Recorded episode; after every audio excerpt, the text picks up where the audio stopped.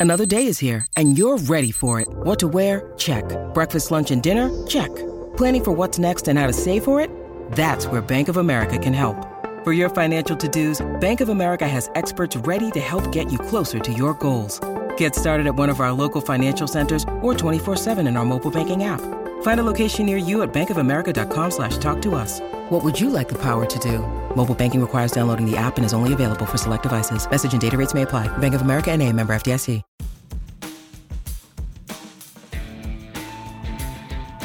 Good morning. I, I, I, I, think we're live. I think we're having a few technical issues here this morning, guys. It must be the cold weather.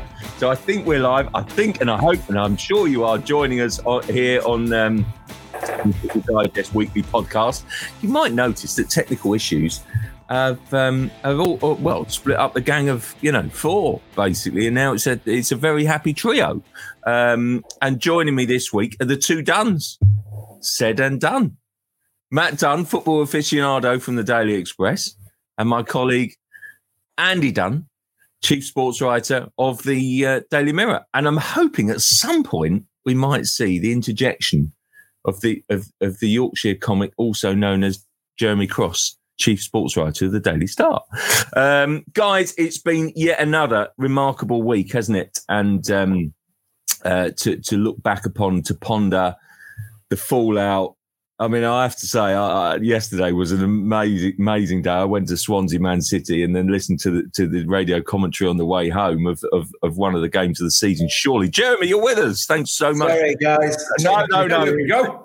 I was, I was explaining we, we, have had some technical issues. We've had some technical issues these technical issues are so bad this week. It's even wiped out my boiler. Blimey, back back in the day, if, it, if you were too cold in the office, they'd send you home. I'm not quite sure what they do with home working when it's too cold. Um, but anyway, I'll um, I, I, I, digress. It's been an amazing week of football to, to warm the heart and, uh, and and and soul. Really, when we talk about these kind of you know terrible times and, and and and the pandemic, everyone's stuck at home.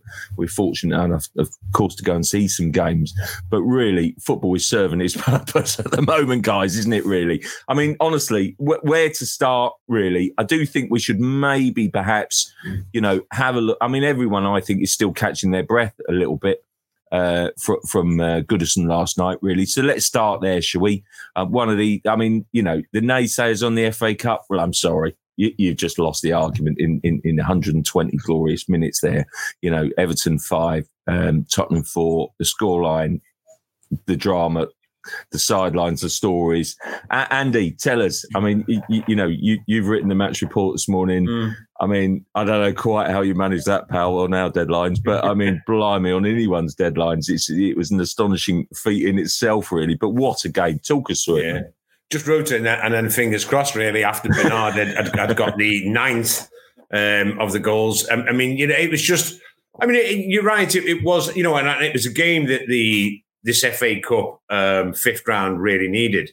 I mean, I mean, you say about the naysayers in the FA Cup. Well, you know, before that, Everton five, Spurs four game that I was at last night, you'd had some really, really forgettable games. Um, in fact, I can't even remember who Man United were playing in that game on Tuesday night. Obviously, West, West Ham. Ham. But yes, I know, I know. But I was being rather facetious there. And but, but Man, Man United, West Ham, um, Leicester, Brighton, Sheffield United, whoever that was you know, I do think that the midweek has affected it. I do think it's a step too far in this sort of dilution of the FA Cup. It should have its own weekend.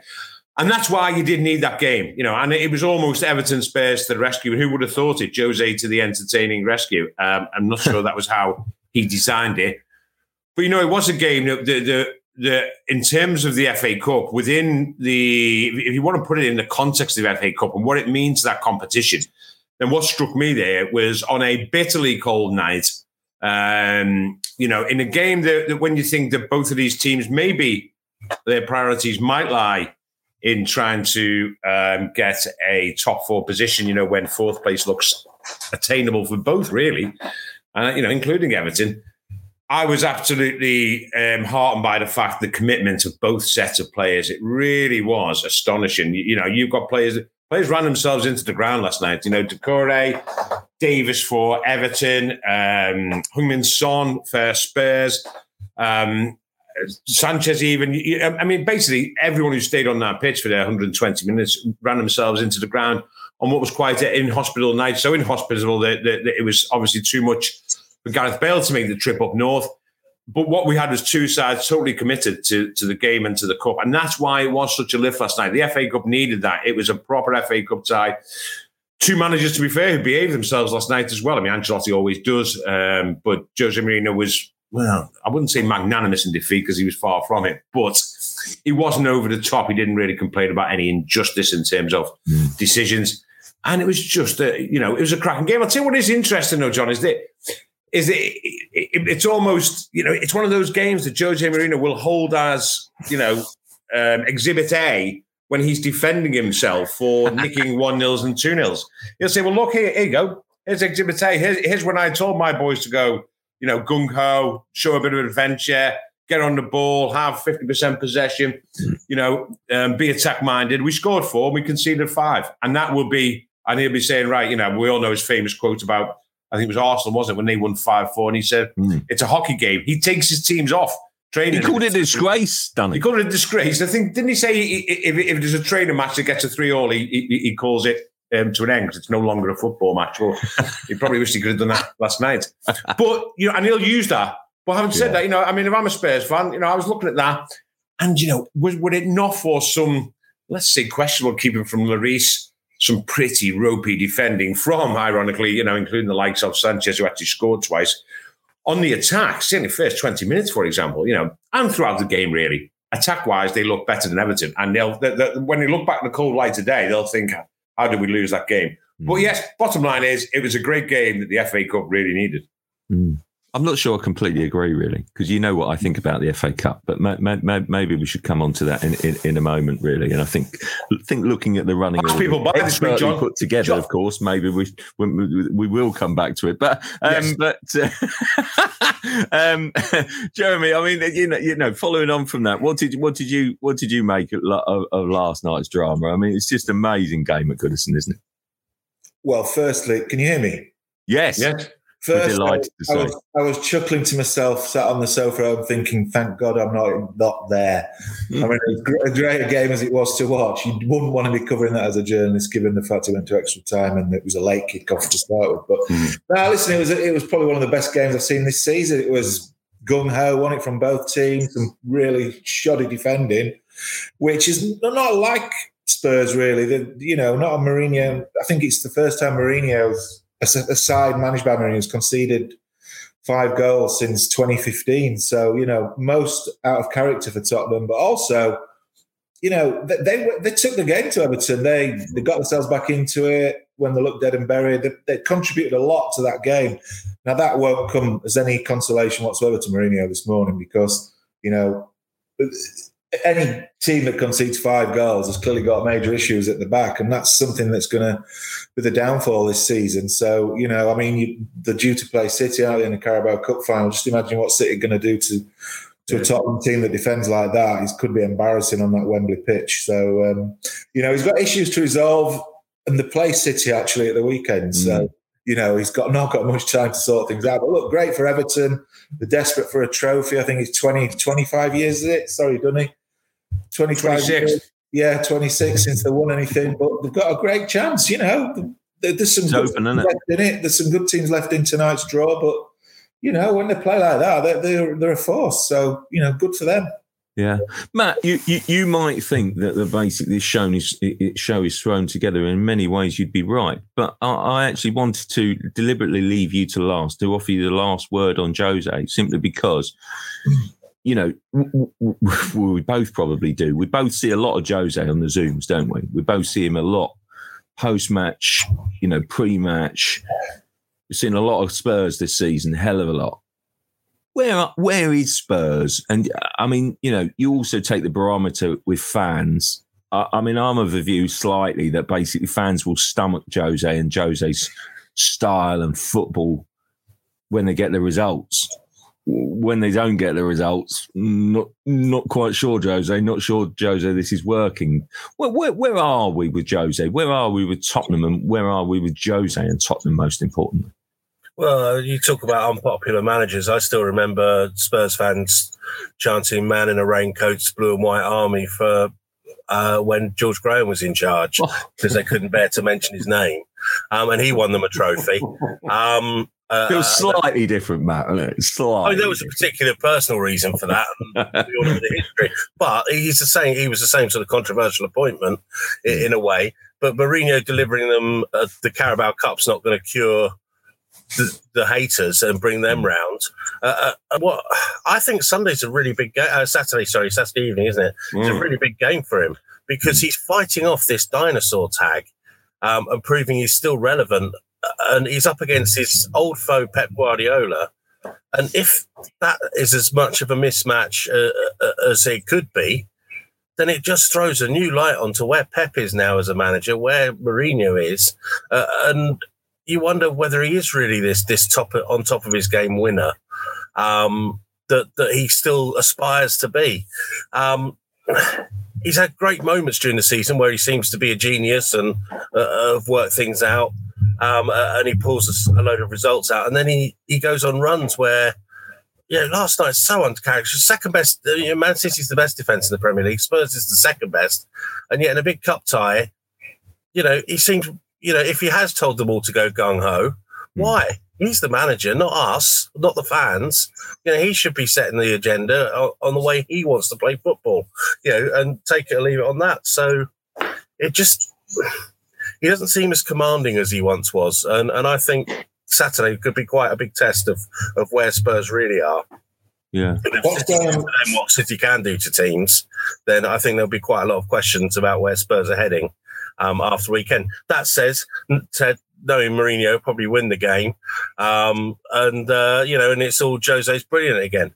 Um, it, it, it's a weird one, and. Do you think? Do you think it's the right match? Do you think it's the long no, no, match? The They're match. in a cup final, aren't they? They're still in Europe. You know, uh, I don't know. Just before Christmas, they were top of the league. They're out the FA Cup now. We we, we kind of get that, but I, we, we, I, I think this season is this season, but basically beyond that, I'm not sure. Do you, are you? We, we sit there at White Hart Lane uh, in that empty stadium, that bowl of a stadium. If you imagine, I, I, was thinking this when a very tepid performance against an inept West Brom team that hmm. should have been hammered they were there for, for the taking.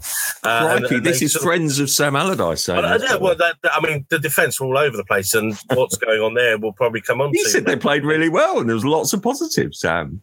I think he has to say that, doesn't he? yeah. Um, Sorry, otherwise, otherwise, he'd just cry.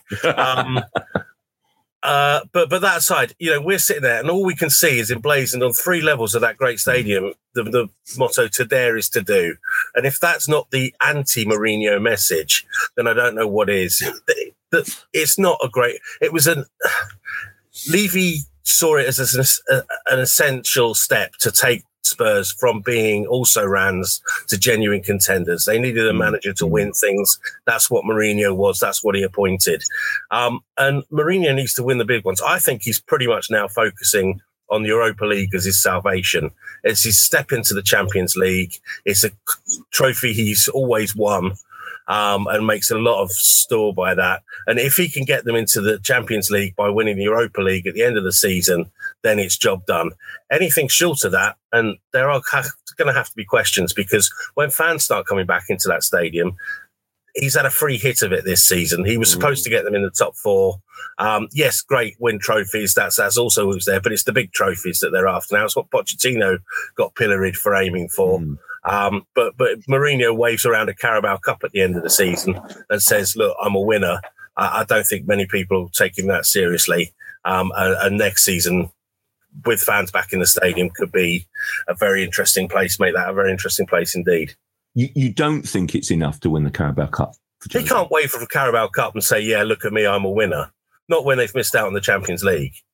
Champions League and Carabao Cup, yeah, that's okay. Right, top four. Jose Mourinho can wave the Tiddlywinks trophies with, don't, don't Jose Mourinho would wave the Tiddlywinks trophy he's won against his son and claim he's a winner. Oh, absolutely, yeah. yeah I must say I disagree with you, Matt. Jose I mean, believes he's a winner. Mm. Yeah, this is why this is why we have a discussion. I, I disagree with you, Matt. I, I personally think 2008 that, that you know was the last time they won the tro- mm. won a trophy. That that's the stick that Spurs are beaten with. What was the trophy? Oh, yeah, absolutely. You know, it, it's, it's the League Cup. What was their previous? What was their previous? But, but John, what happened to Ramos? You know, it's 30 yeah. years, 30 years since they John, won. John, I'll come back again because I know what happened to Juande Ramos. Oh, I know. I know. I, I agree. I, I, can see that. Next, I'm not saying it's just, it's just, everyone forgets that, Matt, don't they? Oh, everyone yeah, no, forgets that element because we're focused on the trophy. Yeah, yeah, but but that's what I'm saying. If Jose gets hit, the Carabao Cup perhaps gets him through the summer, and he'll mm. talk his way into saying, "Look, I've got your trophies, I can do it." But September, October, November, that time next season, when they're out of contention of the Champions League, playing dour football that nobody enjoys, and there are fans back in that stadium booing on the final whistle. And I think Levy's seriously thinking, you know, this isn't working.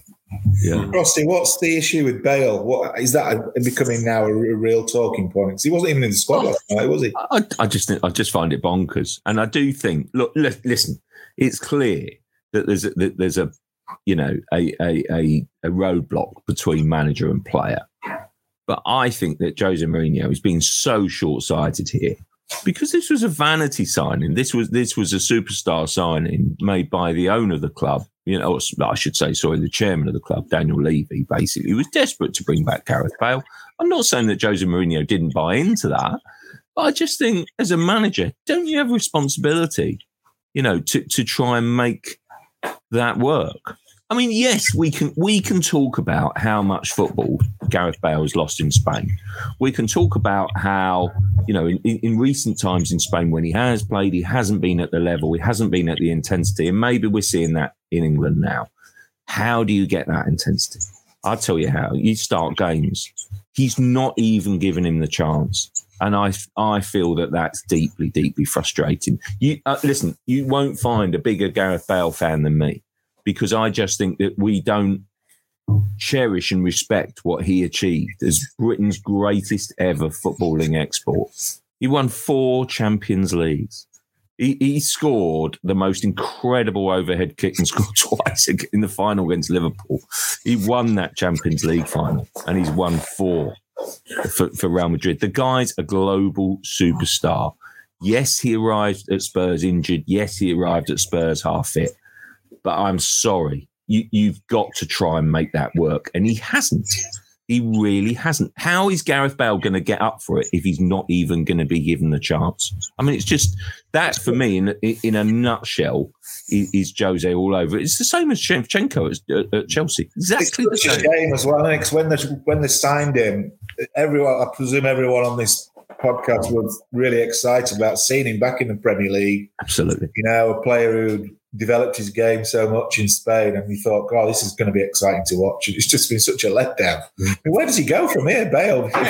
well, MLS podcast. MLS. Well, for start off, listen. For start off, he goes back to Real Madrid. He's a Real Madrid yeah. player. He's not Tottenham's player. You know, why should he care about Tottenham? Why should Tottenham care about him? Listen, this is fact. Oh, Danny, there's history. No, absolutely. Oh, he's no. a player they borrowed. I mean, he is a player they borrowed. He doesn't. Jose Mourinho should have no particular loyalty to Bale. Tottenham shouldn't, and, and neither Bale to Spurs. Listen, he's there as, as a matter of convenience to be home while he's not being played for Real Madrid. He's a Real Madrid player. I mean, let, us let, just get this right. He is a Real Madrid player. There is no, there's no argument with that. And, and, and basically, if, for example, last night, uh, Jose Mourinho said that, that Bale said that he thought he'd be better off um, working with the sports science guys. He didn't feel quite right. Now, listen, let me tell you one thing. If you're a Spurs player, if your contract is with, with Tottenham Hotspur full time, you're not doing that. Now, Bale's looking after himself. Bale's probably thinking about the Wales games next month. Bale might be thinking, you know, about well, you know what? Guess what? I'm I'm I'm going back to Real Madrid. That's where my contract is. Spurs aren't going to sign me full time. I'm not going to join them full time. I'm going back there. And hey, they may have a new manager next season, Real Madrid. They yeah. might have a new manager. I might be there. I might be winning my fifth Champions League medal with Real Madrid next season. Do you think I'm going to go up to Goodison on a freezing cold night and risk getting injured when I feel a slight twinge and put all that in jeopardy? Or maybe he's thinking, you know what? I might get a full time move to China at the end of the season. Am I going to risk any of that to go to Goodison on a on a Wednesday night in, in February for a kick around in the FA Cup? And get, he's not because he's not Tottenham's player. Full stop. He's not Jose Mourinho's player. Full stop. And that's just it. You know, I mean, so hmm. Bale is looking after himself. Bale is looking after his own career. What he sees the, the way he's going to go. if we get annoyed, and, and I know many people have written this, oh, you know, you know, you should be chomping at the bit to sort of make this work at Spurs. Well, why? I mean, why really? You, you, don't feel there's any romance in the move. No, I, I personally do. I really. Oh, do. it's looking very romantic at the moment, isn't it? For good. Well, listen, there won't be many cards exchanged between Bale and Spurs this Sunday. Let me tell you well, that. There won't be many cards exchanged between Bale and Mourinho.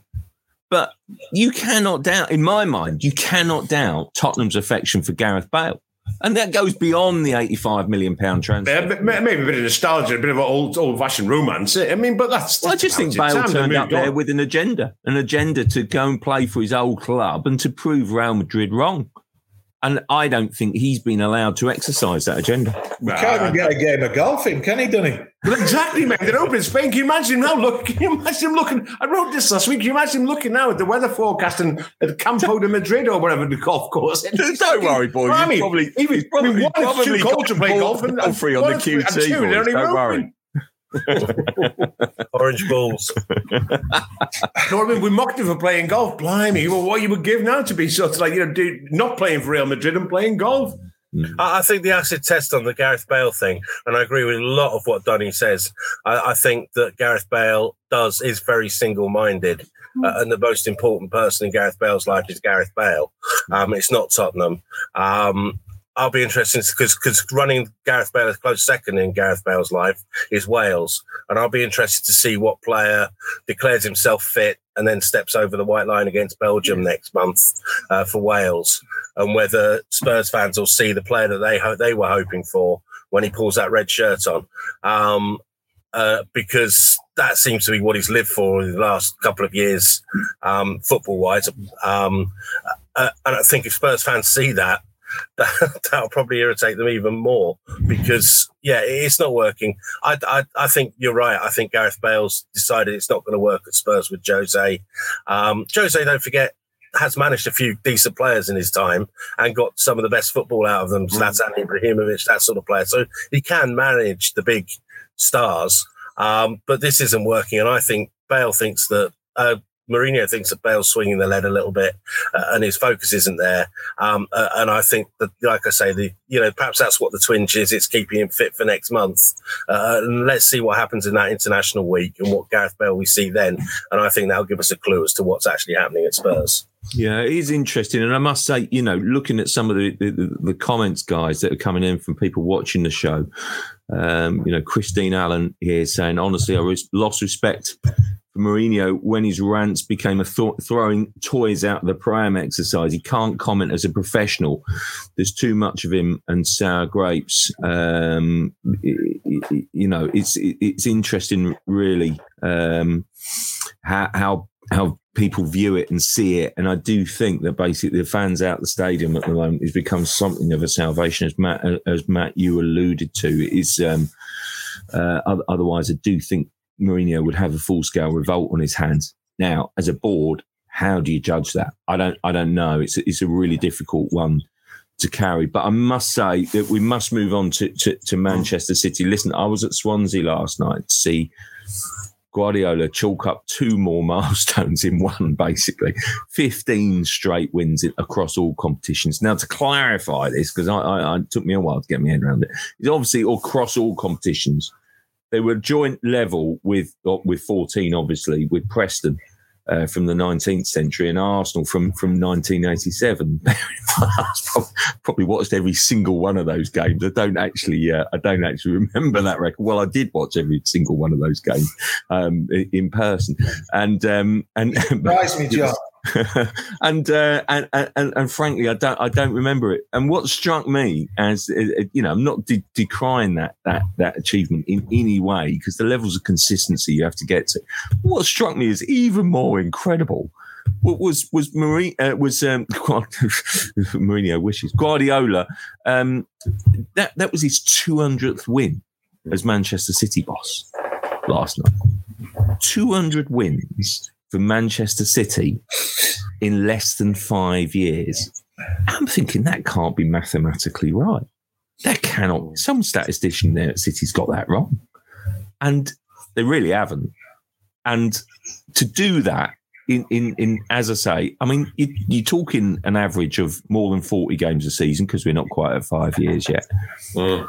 It's just an astonishing achievement. I think we saw at Anfield how good Man City are this season, how they've stormed back in the last couple of months.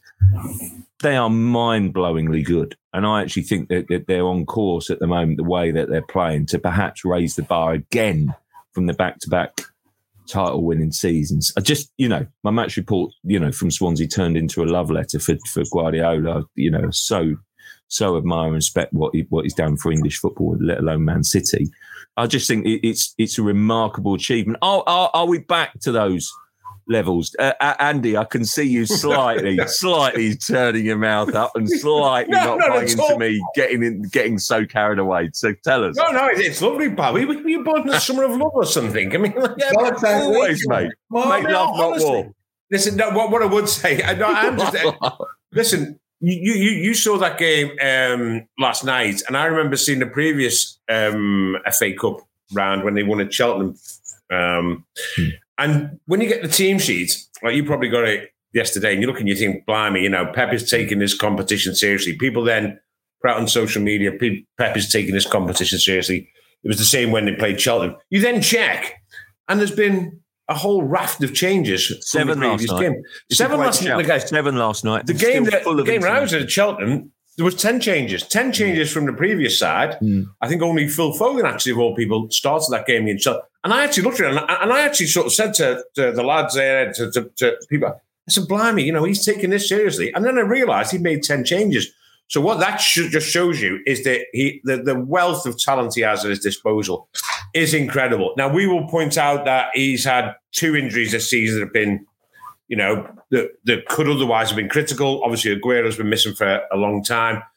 Um, well, off and on, but mainly mainly off. Um, and obviously, recently Kevin De Bruyne is injured. Mm. But that is it. I mean, let's get that straight. You know, realistically, now he does have a relatively, he's had a relatively good spell without his injuries, which means he can feel that those two separate teams. He's got an incredible um, array of talent. He spent a, an incredible amount of money over the four and a half seasons he's been here. But what I would say, you know, so they're all the reasons why they should be doing well. Yeah. But what what where I I'm, I'm totally in agreement with you and totally in agreement with your your love letter this morning today's Daily Mirror um, is is it, what I'm Valentine's Day come early. Is, it is, pal. So it, it, is is that what, what I totally agree is they no matter what team he puts out, whether it's the team with seven changes last night, the team with ten changes at Cheltenham, the team that plays Liverpool um, last uh, Sunday at Anfield, or the team that plays Spurs at the Etihad this Saturday they play the same way. So he's got all these players playing in exactly the same way, the same um, fluent, entertaining, quick passing, incisive way. And he's got them from one to 25 in the squad. So, mm. so and, and they can, they all do it. And they play a brand of football that is just so great to watch. You know, mm. I, I, I, mean, it, since since he came to the Premier League, um, you know, City to me is the hottest ticket to go and cover because you know you're not going to see a dud City performance. Well, you might do, but you're still they're still going to they're still going they're still going to die trying. You know, they are still going to play their football, and if they get beat in that, you know, it's like when I saw them get beat five two by Leicester, believe it or not, at the. Etihad early this season. They still played really, really well. You know, uh, uh, when they went to Spurs, you know, and Spurs would love a, a repeat of that performance earlier this season. They still played really, really well, and that, and you know, you're always going to get that. And I think that's that, that that's his that's his triumph it's, as much as the trophies he's won, the triumph is really to turn out a team that, that you look at it and you just go, I'd watch this team. I'd pay to watch this team as the, the, way they play. And when you come on to the 200 wins, John, it's a remarkable number. But I think for you know, we, we, I think also what we must remember is that I never thought that he'd have 200 games here. Never mind 200 wins. What, you know, why? I, why? Well, I, I gave him three years. I mean, I'm, right. not, I mean, I'm not being fair. I, I think I, I, probably wasn't alone in thinking, right, mm. if, if you had to have a bet when he signed for City, how long will he be here for? I would have said three years. I was surprised mm. when he was here for a fourth. I'm surprised he's going to be here for a, that he is here for a fifth. And it, it, seems like he's going to be here for a sixth, possibly seventh, possibly eighth, which would be fantastic.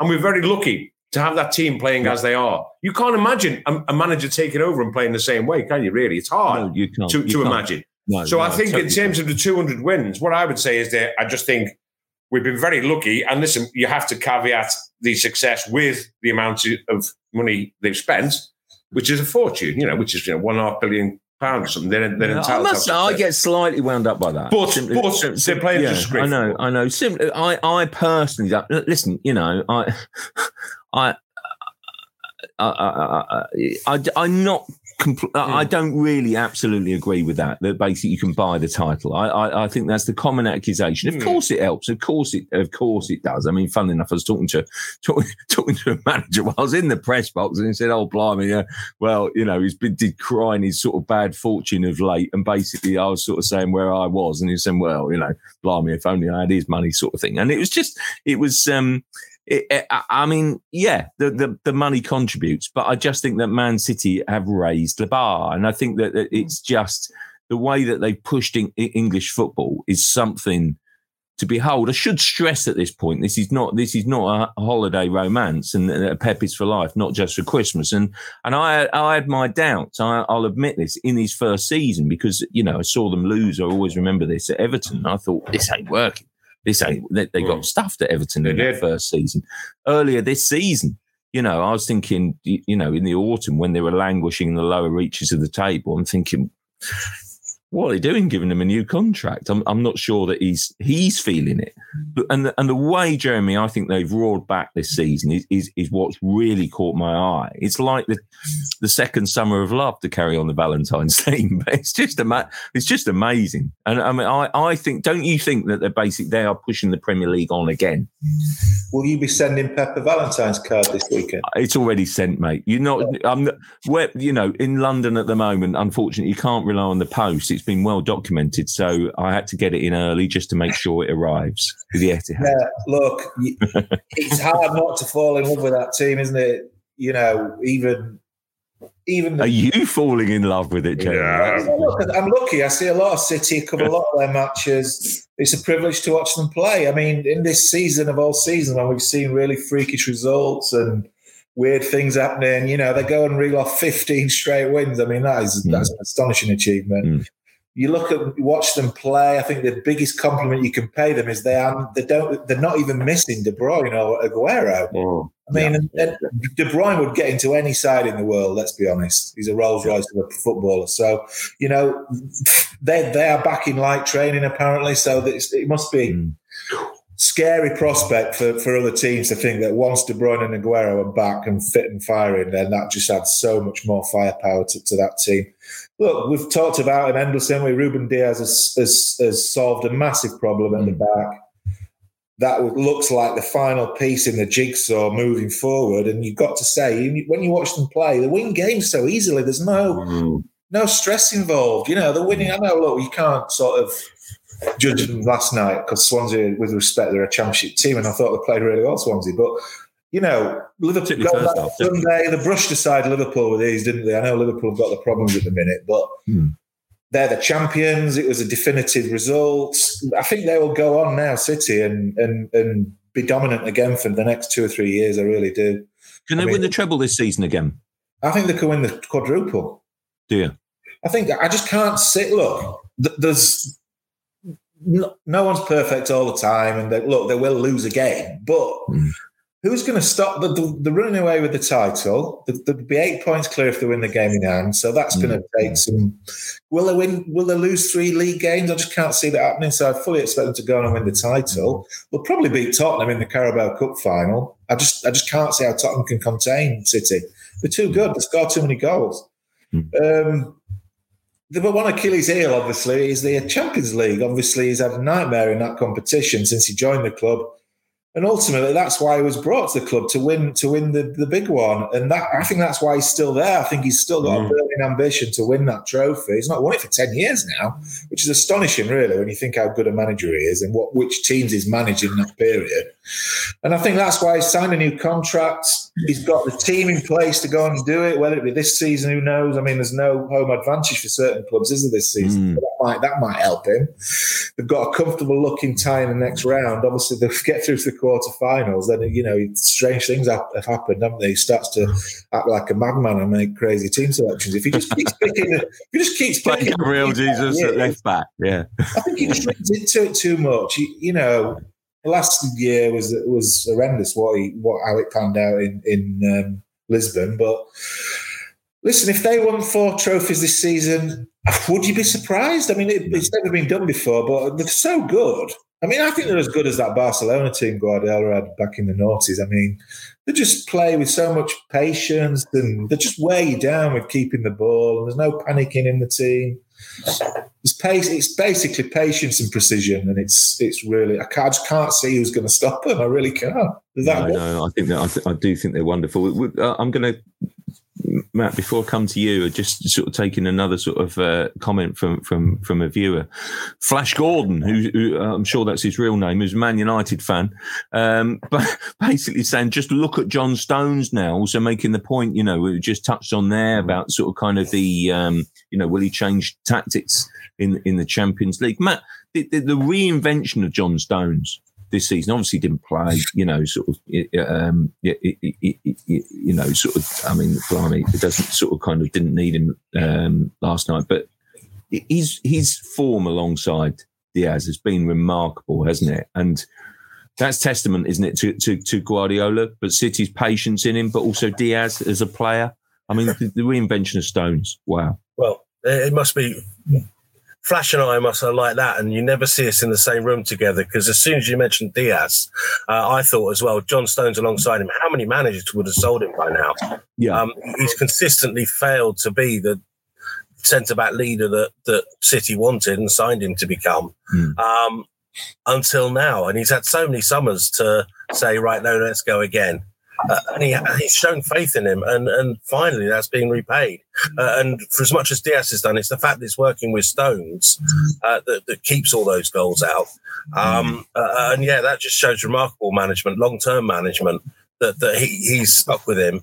Um, and, uh, and, and yeah, that's the foundation that they've built this 15 game run on you know, because Spurs and other teams can score four goals and still not win games. City know as soon as they've got a couple there, they're over the line.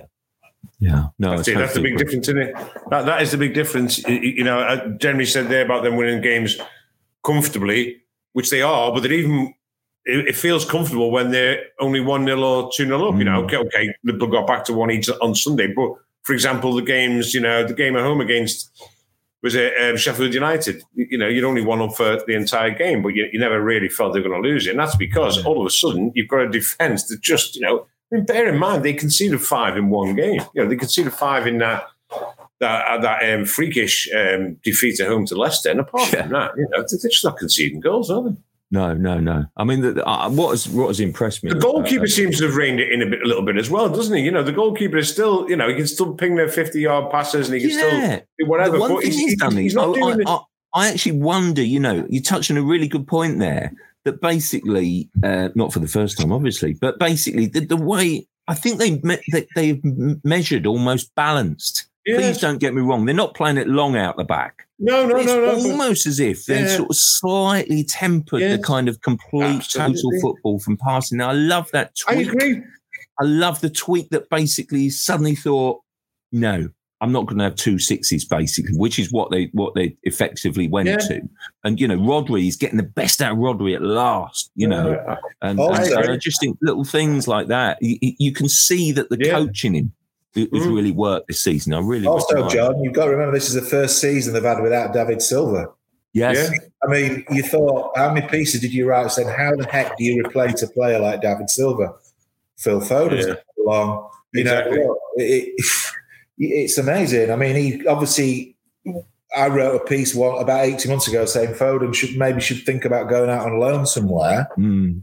to just to boost his experience and um, get some game time under his belt. And um, you know, obviously Guardiola knows far more than I do about football, but oh, you know, he kept him, big admission, nurtured him. He obviously saw in him something that made him think oh. this guy can can. We, we, we won't miss David Silva because we've got Phil Foden. And this season, he's come into a world of his own. He's really matured as a player, and he's been exceptional, as proved on uh, Sunday.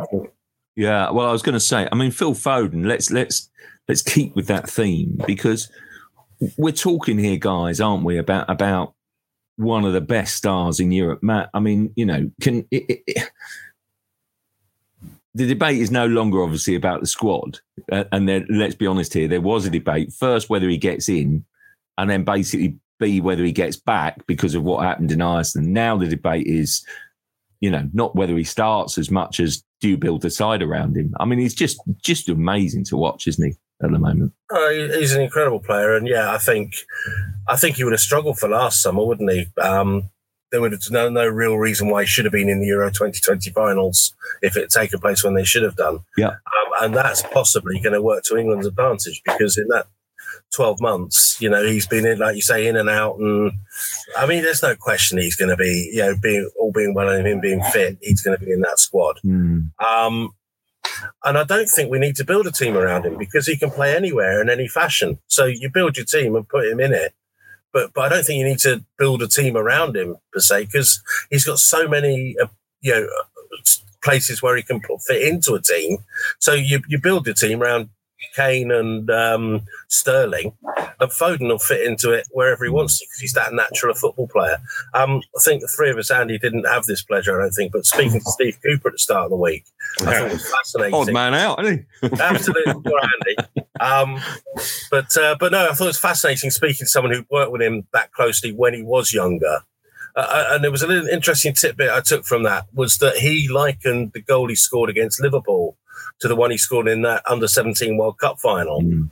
Uh, and so many people who've worked with him, and presumably Pep's the same, as Jeremy was just saying, have seen what he can do and just knew they had to wait for him to get just that much stronger, that much more experience, and possibly that much more mature in terms of being able to do it week in, week out.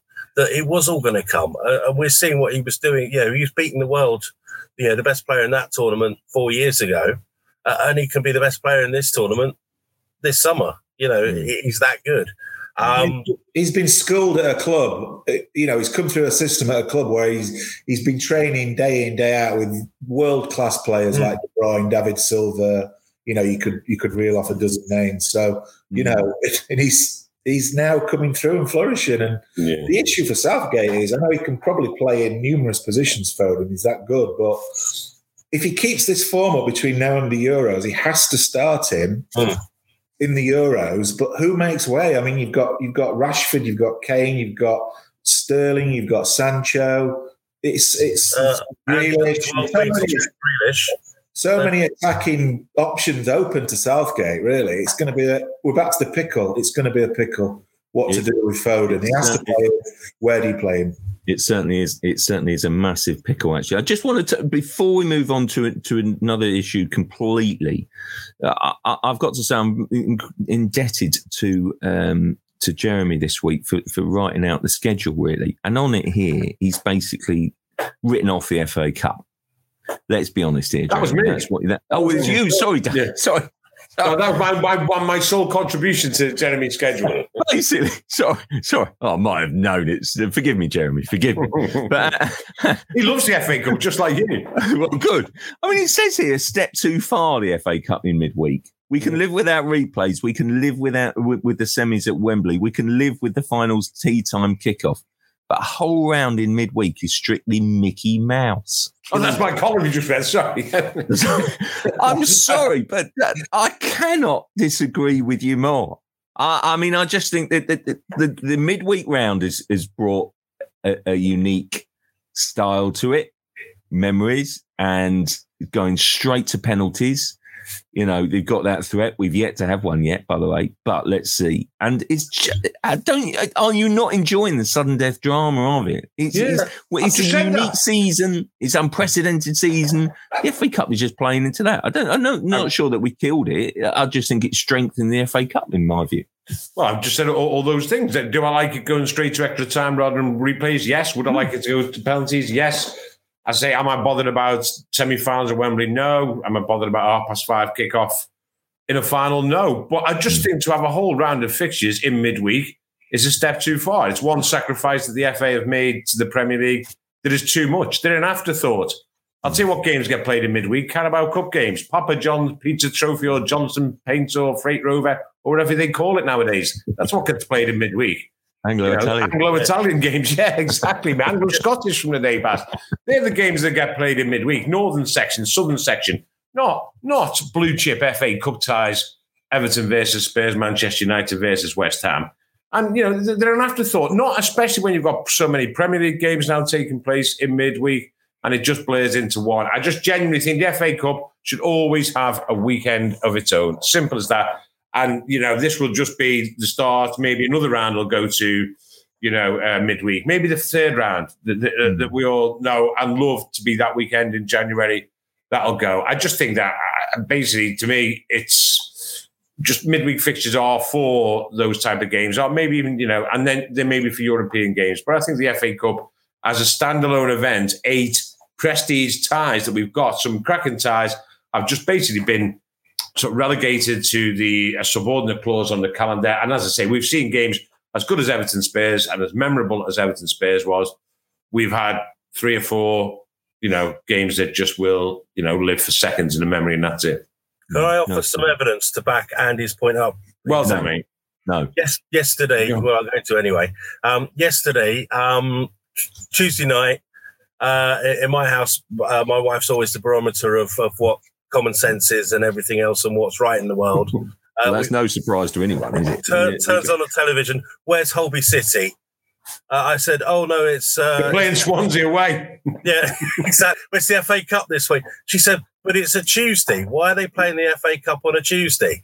Uh, why? That's at the weekend, isn't it?" Uh, and that's somebody you know who has a passing interest in football, and to her mind, um, it's uh, it's some, uh, FA Cup games are one games are played at the weekend, and to upset her even more, when Holby City was on on Wednesday, we obviously watched the Everton Spurs game because I rule occasionally in my own household, and then when that went to extra time, it meant it was too late to watch Holby afterwards. So, uh, so yeah. Mate, so uh, all I say is on, on this, if that's right? not a, a, commanding reason to put the FA Cup back at the, the game is gone. The game is well and truly gone. If you you are filling your evenings watching Holby City, I mean, there was yeah, enough fallout on social media with Mrs. Brown's boys getting going by the uh, wayside because the game went to extra time. You what? Sorry. What league did Holby City play? Holby City. very good. But very, very John, good. I mean, seriously, there's only one TV show to watch at the moment, guys, and that's it's a sin. I mean, you know, if you're not watching that, watch it. Right. Last night, I didn't feel like I was watching an FA Cup game. I thought I was watching a Premier League game. Of course, it, it's it, and, and, wrong with that.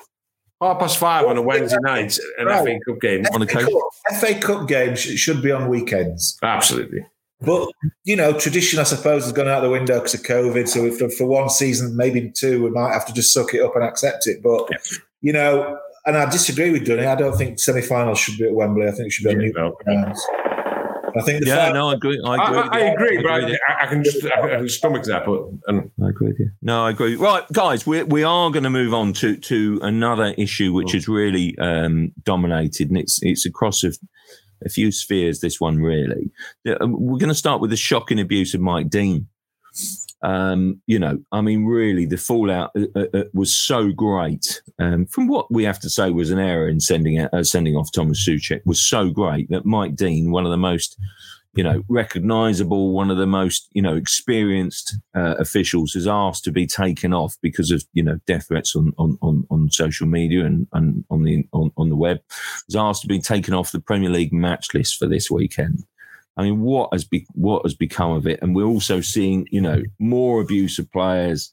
You know, it's shocked us to, to, to read this morning, you know, that one of the Swansea players was, was abused following the game, and sort of Swansea have condemned that this morning. You know, police are investigating abuse of Bristol Rovers player. The, you know, the FA charged yesterday um, uh, uh, you know, Jan Sanogo, um, uh, uh, you know, following a game between uh, Morecambe and Rochdale when homophobic abuse, you know, is slightly different during the game, but, you know, well worth highlighting, frankly, because because of the way it's creeping in.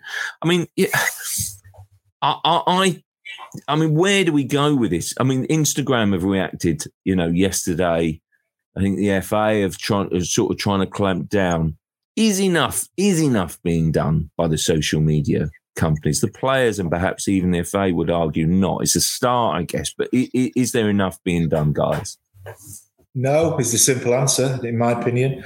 I mean look you see these social platforms this has been going on for years let's not mm. beat around the bush. All right it comes and goes it seems to come and go in waves and we're unfortunately having another spate of all this despicable abuse, whether it's racist abuse or it's general abuse in general. But they, these social media firms, what's what? How is the what is the vetting procedure for someone who wants to set up an account? You've got to look at that for starters, probably, mm.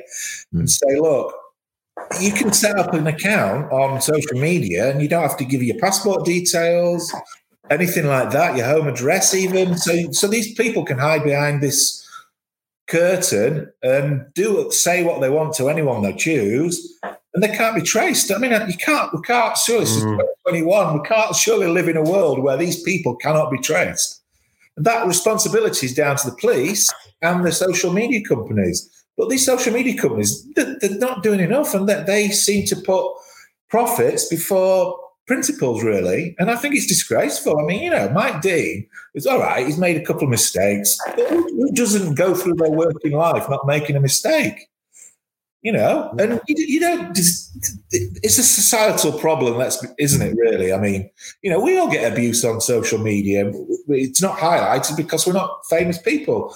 So we should be grateful that these footballers are actually standing up to these people yes. and highlighting it and exposing them but that's a futile exercise unless something changes. Mm. But we live in a racist society. That's just a fact.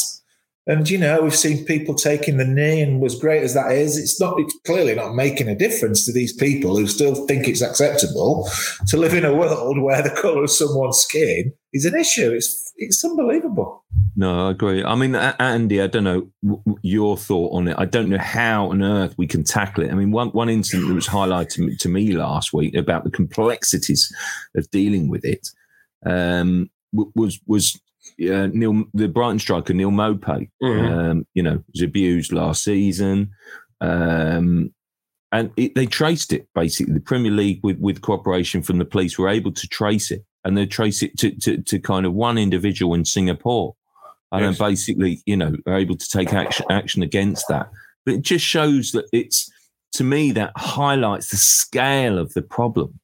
That I think that basically, you know, let's not let's not kid ourselves here. A lot of you know fans, you know, or so-called supporters are doing it uh, to abuse players from here. But basically, mm. once you're talking about a global issue, that's the scale of the problem. But even so, you know, are we doing enough? Uh, are we supporting enough? Are, are we are we are we in anywhere close to get, tackling this issue? No, I mean, I can only I can only reiterate everything that Jeremy says. I, t- I totally agree with, with all that. I think, I, I, but I think the complexity of the issue clearly is that you mentioned there this one was traced back to someone, you know, a long way away. Um, mean, you don't know, you don't actually, and that's the whole point. Is you don't actually know who half these people are. You know, you don't know you, we just don't know. You don't know their demographic. You don't know if they're kids. You don't know if they're, you know, uh, people pranksters. You don't know if they're from where they're from. You actually, you know, don't know. And there must be a way of tracing that back. Having said that, you know, I, I am slightly, I, you know, this idea that, that we do everything's out there. You register for an account. You give up your details and whatever. You know, that that's. I, I am quite uneasy with that. You know, I, I think there has to be a you know, do, do, you want to be traced by everyone everywhere? You know, I, in this day and age when we are all surrendering um, a lot of our personal freedoms, our personal liberties mm.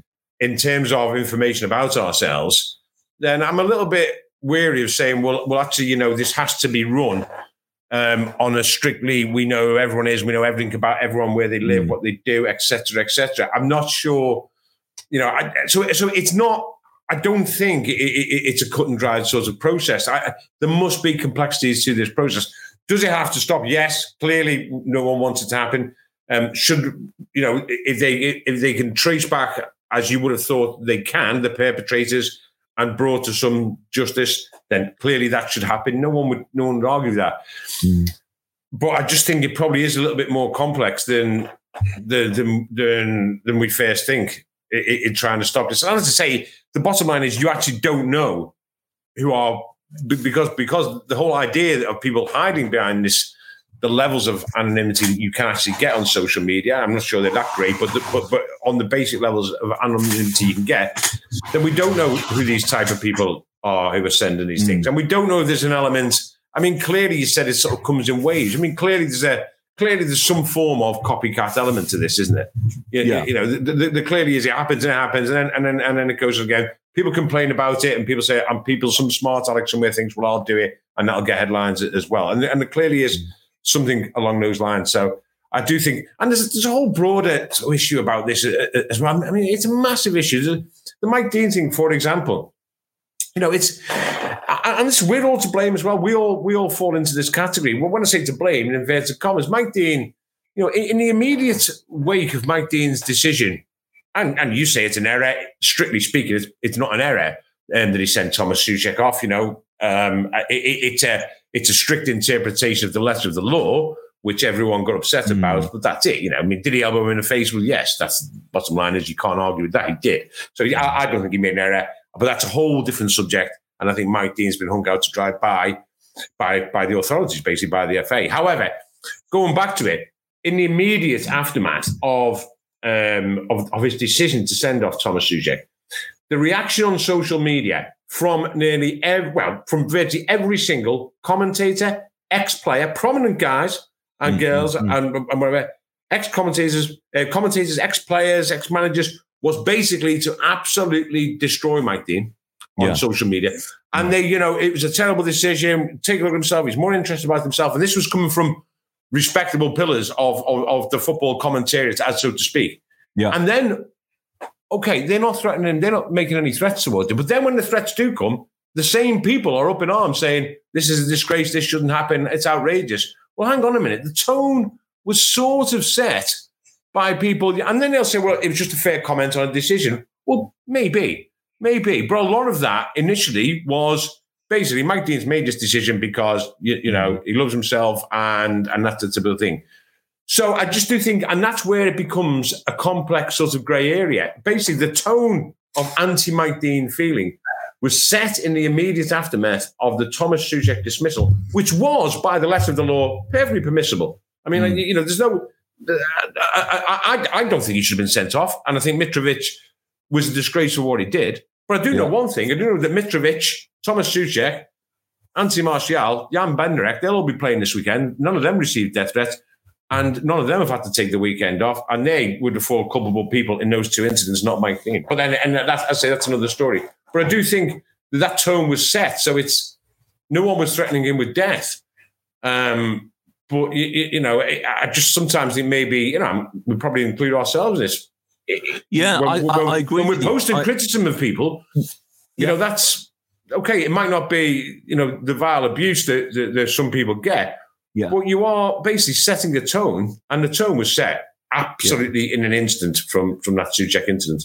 Yeah, I totally agree with you. I must say it's a great it's a great point. We are effectively opening the floodgates there mm. by, by, issuing an open invitation. If, if, if if people were outraged and journalists were outraged about the kind of the Leeds issue about sort of taking taking the Mickey out of a female pundit, well, aren't they doing the same? You know, yes. with, with, Mike Dean, it's a, it is a great yes. point. I, I, I, couldn't agree, I, couldn't agree absolutely. more. I, you know. Listen, I, when when Mike Dean went over to the um, the the monitor um, for the at Old Trafford and the it's a Martial um, penalty, wasn't it? For the Martial penalty, I went over and, and he came over.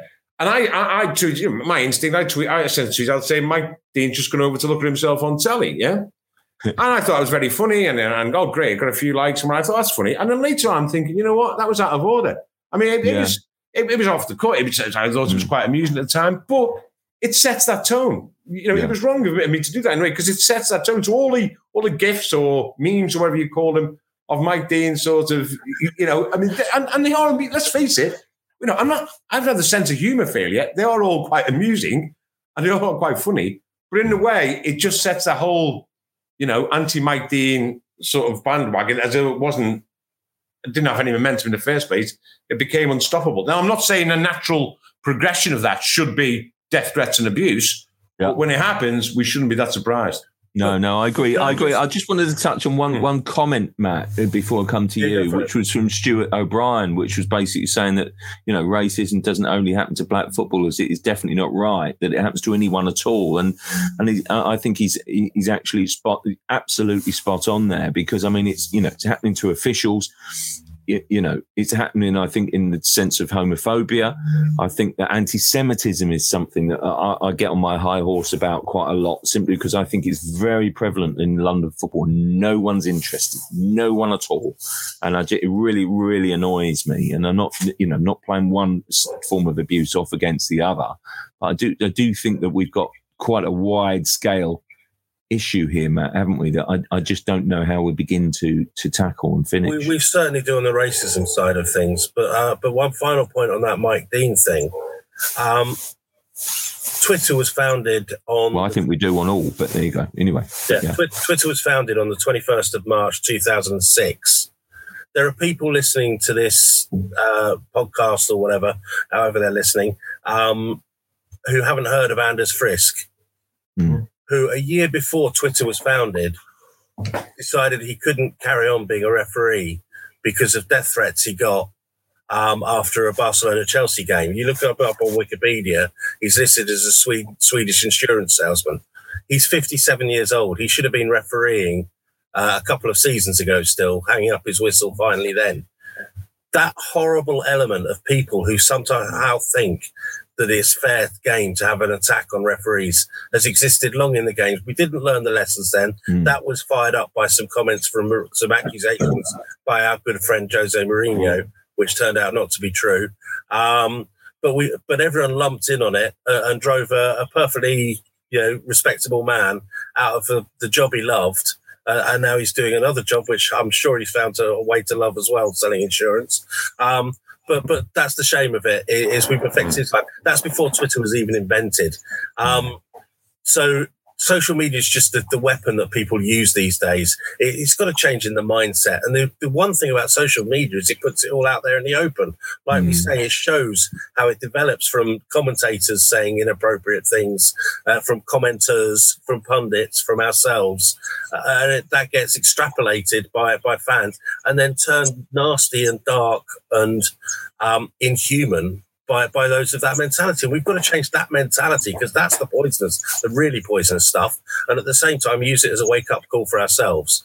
But um, and that's just on the football side of things. As you touched upon at the end, the racism is another societal problem, which is bigger. We've discussed it quite a lot on this program, um, sadly, because it's often cropped up. Mm. Um, but but either way, I think we've before we start saying, "Oh, it's social media," let's start looking at ourselves a bit more and say, "Well, actually." Am I guilty of this a little bit, whether I'm meant to be or not? Mm. Because yeah. you know, uh, you know, because the people who send these death messages, they know who they are. They're mm. the ones who are in the wrong. So let's so let's start targeting them.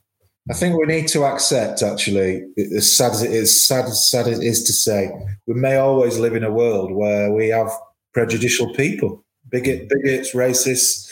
I mean, it's an educational thing, and I know Gareth South. We've spoken to Southgate about it. He said it's about these people being educated, but you know, how do you educate millions and millions of people who think it think it's this is this is okay to behave like this? You you can't, can you? So we made listen. The fight will go on, and so it should. You never want to see it stop, but the bottom line is we may we may never it may be a battle we'll, we'll never win.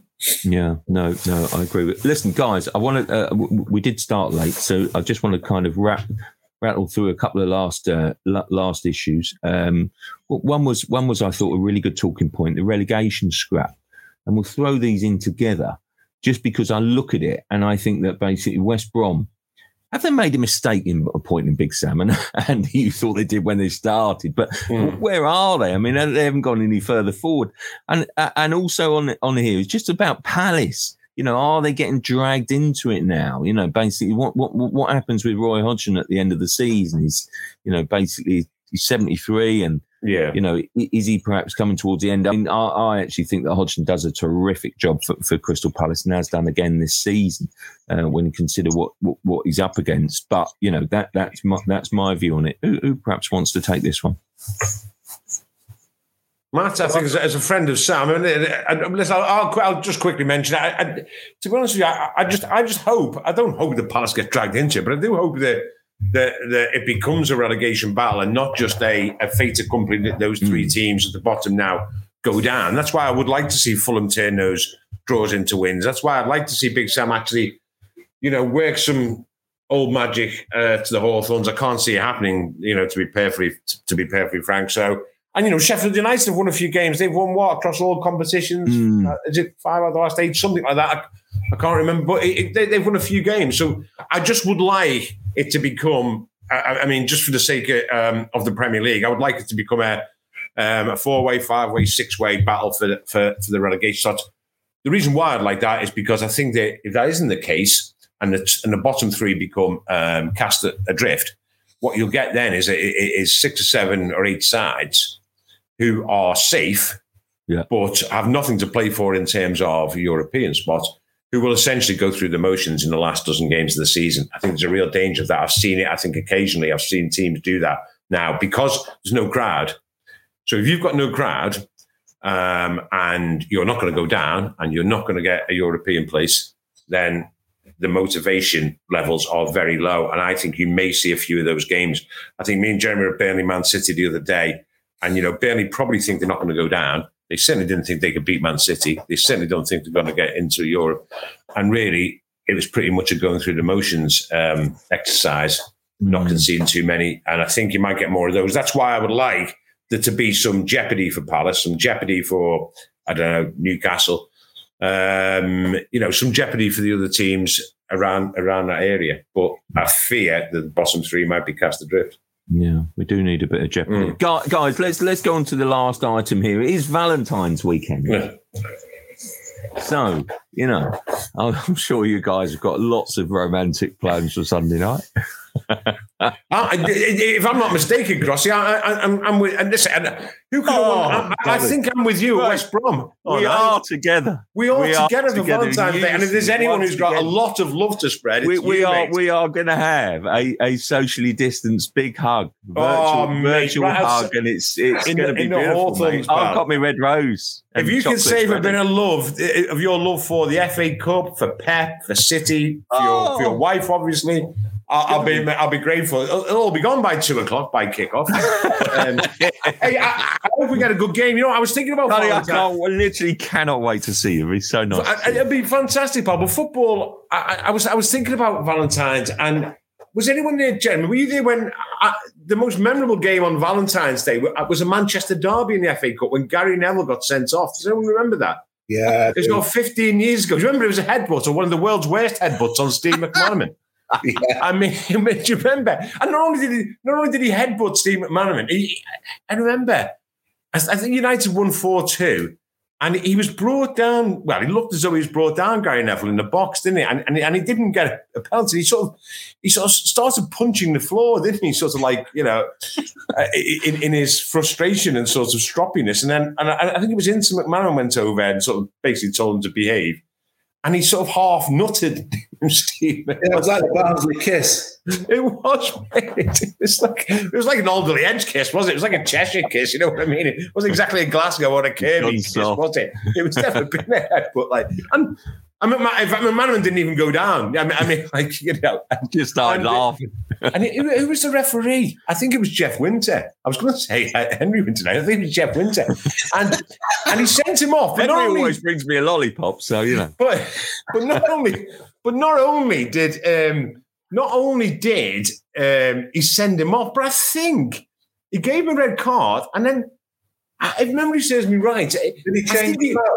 I think no. I think he sent him off and then gave me a yellow card after the red. Is that possible? I think he gave me. I think he gave me a yellow card for diving, and a red card, a straight red for being sent off. I'm sure he did, only because. Well, I hope he did because I remember. I remember. I'm not blowing up, but I remember. I wasn't the only one to write that. That who would have thought it? Gary Neville got two cards on Valentine's Day. And, and, and, and, I'm not sure Gary was, was, I don't know. I don't know whether he was happy or not. But I remember that was one of the great one of the great Valentine's Day. And actually, City went on to um, City went on to. Uh, oh no, United won that game four two in the end. Yeah, yeah. with ten men. Yes. Well, I was going to say United. The United City derby was still at a stage when United could win those derbies with ten men. Well, hey, hey, to, to, be, to be fair, season. Yeah, to be fair, I think I'm actually I think that was 15 years ago, and I actually think that that made it something like 30 years without winning at Old Trafford for City. Wow. I really do. So uh, amazing. anyway, so let's hope you know we, we get some good stuff on Valentine's Absolutely, Day. And let's yeah. have Jeremy, no one writes on. Valentine's Day masking on it. Very good, Jeremy. Valentine's Day. Who's spreading the love this, well, in the Premier League? Who have you loved most so far, apart from me? I've loved watching City because I think they're an amazing team. You can't not fall in love with that football. My also, my love is also going out to the pundit Micah Richards this season. I think he's been a great pundit. Yeah, a real good addition to the to the TV. Um, Leeds lad, obviously, so he's a, obviously a good bloke. Um, Clearly, I just think he's he's very insightful, but he brings a lot of humour to it. Doesn't take oh. himself too seriously. He can yeah. have a laugh. You know, he's not intimidated by sitting opposite Souness and Roy Keane like most some pundits have been down the years. So my, my respects going out to Micah. I think he's been brilliant. Yeah, no, I, I tell you what, I, I, find it really annoying that some people have seen it as, as almost detrimental yeah. to his punditry to highlight his laugh and the way that he laughs and yeah. the humour, as if he's too, you know, as if it's too basically simplistic. In these times, right, Richards, when I've watched it, yeah, I, I, like him anyway as a pundit, and I think he always comes across as such a top bloke. yeah, know? and basically, you know, he's also in touch with the dressing room. Basically, yeah. I like that. I do think pundits only have a certain shelf life simply because you lose that connection with with the dressing room. But what I love most about Micah Richards is his laugh. His laugh yeah. is so infectious. Yeah. If you can't get, you know, if you can't laugh along with Micah Richards' laugh, well, there's, frankly, there's something wrong. And frankly, we need more of that. I just, just think that basically it's brilliant to see. He's just what? himself, isn't he? Yeah. And you know, got a lot of time for people who just don't change. They just just are themselves. I mean, he's not long retired as well, so he's a modern day yes pundit. You know, he's a young guy. He's a young guy still, so he has a different view on things. He's under, he played at high level. You know, played for England. Should have won so many more caps for England. I just think he's great to watch. Yeah, yeah, totally, totally agree with you. Completely out of left field, and absolutely agree with you. Yeah, I, am I'll tell you what. You send the card, and I'll send the chocolates. All right, uh, Matt. Well, um, this Valentine's Day, my, my football love is going to go to, to all those people who are, are, working so hard behind the scenes to get football on for us to watch. Um, it's something that probably needs to be said.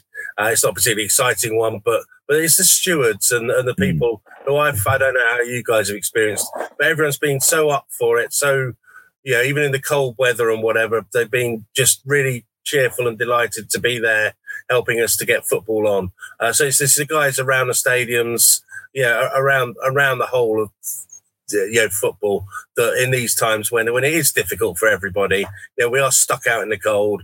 You know, there's, it feels like a lot more humanity around football grounds at the moment, uh, and I think we owe our particularly as journalists, we owe our thanks to those people uh, and a little bit of footballing love. I think. Matt, I couldn't agree more with you. I think that's a that is a great, great shout. And honestly, the, the, the, achievement from the clubs and the league to get games on, mm. to keep the, inter, the, the nation entertained on some level is remarkable. And and you know, uh, a huge part of that is, is obviously the match day staff who, who, who, look after us, but look after you know the, the running of the games and so on. I feel as as if like basically I've done a lot of Spurs games recently because it's obviously been New Zealand, it's White Hart Lane, and I feel like I've struck up a friendship with one of the car park stewards. She's absolutely lovely, you know. it's, it's great, you know. It's sort of it's so so nice to sort of be welcomed with a smile, you know. So so um upset that I didn't see George, my one of my favourite stewards at Swansea yesterday, who gives you, you know, the most incredible welcome at, at the car park at Swansea normally. And it's just brilliant. And so I, I, miss miss people like that so much. But the people you're so spot on that basically miss people, you know, so much that the, the regular faces I really do. no, when, when, your car park space goes at Spurs, when everyone's back, pal, you, that'll, be, it'll be a brief fling. Well, I'll, I'll, I'll, miss that. Our, our relationship will, will, will, will sadly die then, obviously. Exactly. I'll miss. Just, we'll miss know, parking underneath beneath the Emirates or parking at the front door or whatever. Yeah, no. I, honestly, when I drive into the Emirates, it's like you know, he's getting a hero. Whole new world, isn't it? it's like absolutely astonishing. You know, it's like. Well, I do actually. Yeah, yeah. It's just amazing. Oh, here comes John Cross, and it's just like get waved in. It's like heroes. Oh dear, it's fabulous, absolutely fabulous. And the people, honestly, and the weather. And have that walk at the, the weather has been shocking, and they're, they're, they're, there they are, and it's like you know, just feel for them so much, and they're doing an, an amazing job. Really are, you know. Just, just quickly, Cross. I, I did my first one of the Emirates in lockdown the other week, Arsenal, Man United, and also once you park up, you go in, you have that walk behind the goal, don't you? Yeah.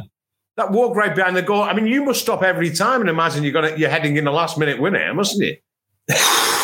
I would have well, thought, but oh, in your case, making a last minute penalty saves. Well, far be it from me to regale the story of me playing in a sort of a, in a in a in a press team and and you know winning a trophy at the Emirates, Andy. No, no, no. I, I, I couldn't. Was that the last trophy they won there? Was that the only trophy? Oh no, they won the I couldn't possibly it be so self indulgent. Yeah. yeah, show you the picture on the wall. Yeah, but save it for a book, pal.